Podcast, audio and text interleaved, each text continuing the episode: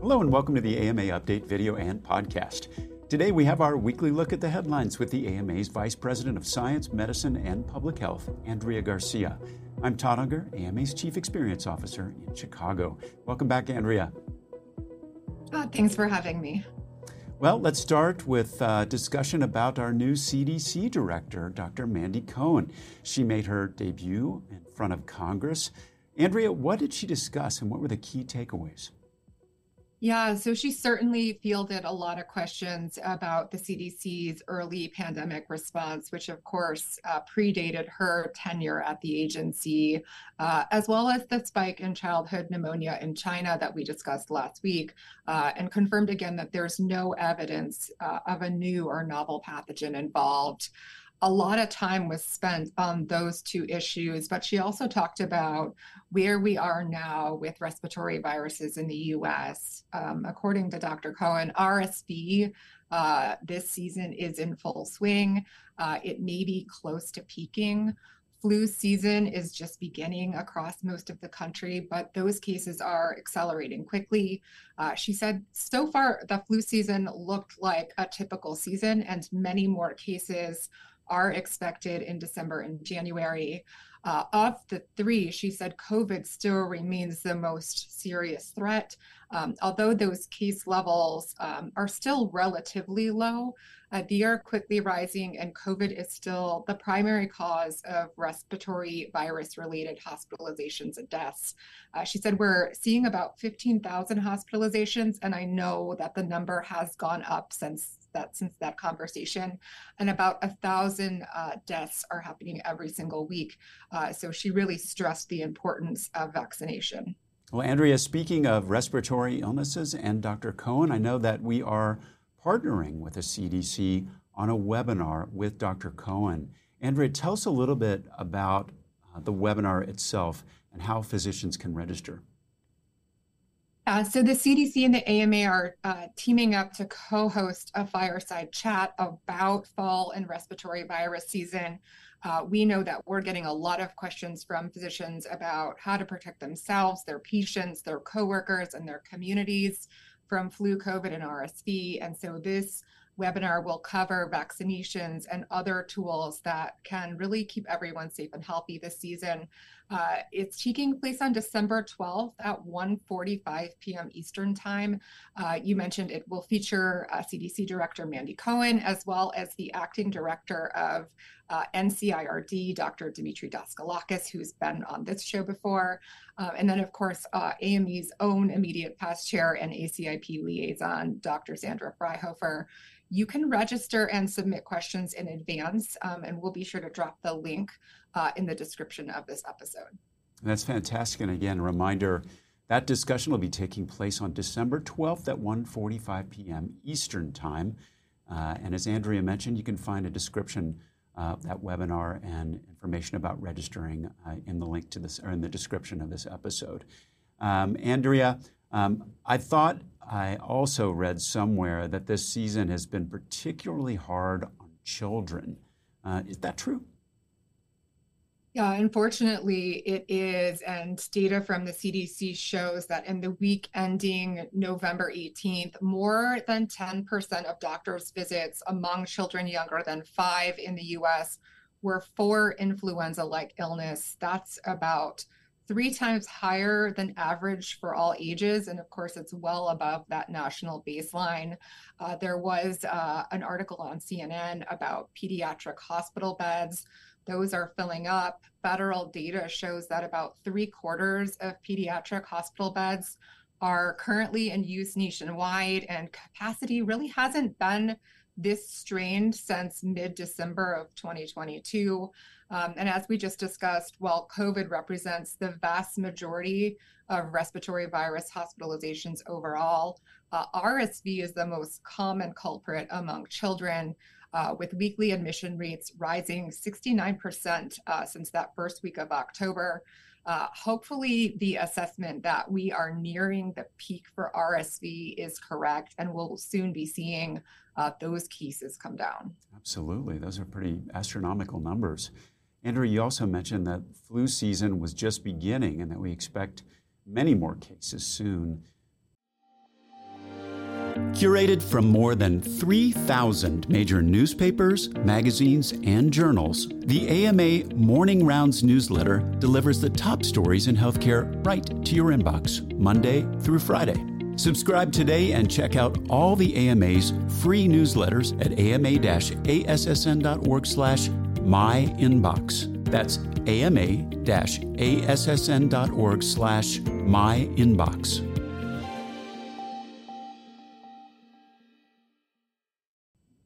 Are people out of time to get that flu shot or can they still get vaccinated? Yes, in fact, this is National Influenza Vaccination Week. Uh, it's the CDC's annual observance to remind people uh, six months and older that there is still time to benefit from the protection of a flu vaccine this season. I think many people don't realize is that flu season can really go into the spring. Uh, and CDC data shows that last season, flu vaccination coverage was low among certain high risk groups, so pregnant people and children. Uh, it's really critical to remind people that vaccination reduces the risk of illness and flu related hospitalization if you do get sick. Um, there is definitely still time to get that vaccine this season. CDC has put together a toolkit with shareable resources to help physicians get the word out to their patients. And we'll also be uh, sharing the link uh, to that toolkit in the description of this episode. All right, that's great. Thank you for that information. And staying on the topic of flu vaccines for a minute, there's apparently a new study out there that suggests the vaccine may work better if you're in a good mood when you get it. Andrea, first of all, is that possible? And B, is that true? Well, there was an article that came out over the weekend in the Washington Post, which was based on the results of a British study that found that people who got the flu shot when they were in a positive mood uh, produced higher levels of antibodies. Um, the, the data on mood and vaccine is, is pretty limited.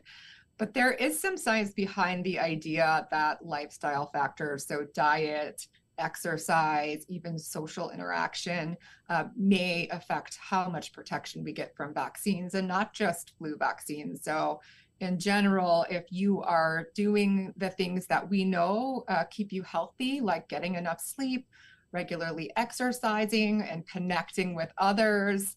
Um, that might help uh, strengthen your immune response. Like even a short burst of exercise, uh, like a brisk walk after getting your vaccine, could be helpful. Similarly, getting vaccinated on a particularly stressful day may lower your immune response. So that might be a good excuse next time I want to avoid a stressful meeting. Just tell people I've got a vaccine after this. Uh, Andrea, that's good to know. Uh, we also now have data indicating that it's safe for older people to get both the flu and the RSV vaccines at the same time, of course, saving them a trip. Tell us more about that. Yeah, so the CDC's recommendation has been that these vaccines can be co administered. Uh, there is new data from a recent study that showed when given together, uh, Pfizer's RSV vaccine and the seasonal flu vaccine generated robust immune response and were well tolerated among older adults when they were co administered. Um, the study also showed that immune response to both vaccines were non inferior when they were given at the same time compared with the vaccines um, when they were given a month apart. Uh, so those findings were published in Clinical Infectious Diseases, and this data should really help build confidence in co-administration of the vaccines and will hopefully help increase uptake. Absolutely, that does sound like good news. Um, I want to step back a second, go back to something you talked about earlier, which is COVID uh, being one of the uh, very serious threats right now. I know you said earlier that cases are rising. Have things changed a lot since last week? The variant we discussed last week, uh, BA.2.86, is continuing to make headlines, and that's because it increased almost triple fold over a two week period. It's responsible for about one in 10 COVID cases right now. Uh, HV.1 is still the most prevalent COVID variant in the US, and it's making up about 31.7% uh, of cases.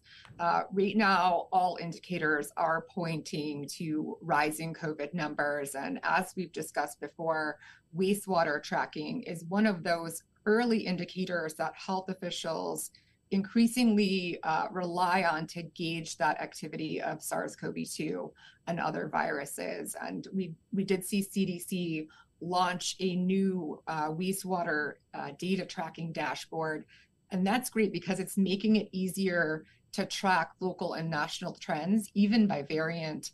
Uh, if we look at the data on that dashboard, uh, wastewater SARS-CoV-2 detection uh, are at high levels nationally and especially in the Midwest. Um, when we look at severity indicators, hospitalizations are continuing to rise and emergency department visits are up about 10.6% uh, compared to the previous week. And deaths um, are holding steady, but we know that those numbers are still far too high. All right, well, we'll keep our eye on that because it sounds like we may have a couple of uh, difficult months ahead of us. But on a longer term front, there is some better news. It's that life expectancy is beginning to creep back up. Tell us more about what that means. Well, we could talk about this for hours because there are so many different factors that go into calculating this. Uh, but according to the preliminary data that CDC released last week, life expectancy in the US has begun to climb again it increased by more than a year from 2021 to 2022. Uh, in 2021, life expectancy at birth was 7, 76.4, and in 2022, it's 77.5 years. Uh, that year plus increase is largely due to a drop in COVID deaths, uh, declines in deaths uh, from heart disease, unintentional injuries, so think drug overdoses cancer and homicide also contributed.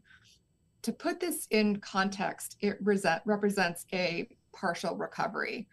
From 2019 to 2021, we lost about 2.4 years in life expectancy. And although those numbers are trending in the right direction, we still have a lot of work to do to get to where we should be, uh, especially when we compare ourselves to other wealthy nations. Uh, deaths from other diseases like flu, pneumonia, fetal and infant conditions, and kidney disease all rose in 2022. But it's not just diseases. The rate of suicide involving firearms in the US has reached the highest level since officials began tracking it more than 50 years ago. Uh, so when you begin to dig deeper into these numbers, you really get a sense of some of the challenges that we still need to address as we head into the new year. All right. Um, thank you so much, Andrea, for joining us today and giving us all those important updates. That's it for today's AMA update. We'll be back soon with another episode. If you enjoyed this discussion, make sure to support AMA by becoming a member at ama-assn.org/join. We'll be back soon with another AMA update. Be sure to subscribe for new episodes and find all our videos and podcasts at ama-assn.org/podcasts. Thanks for joining us. Please take care.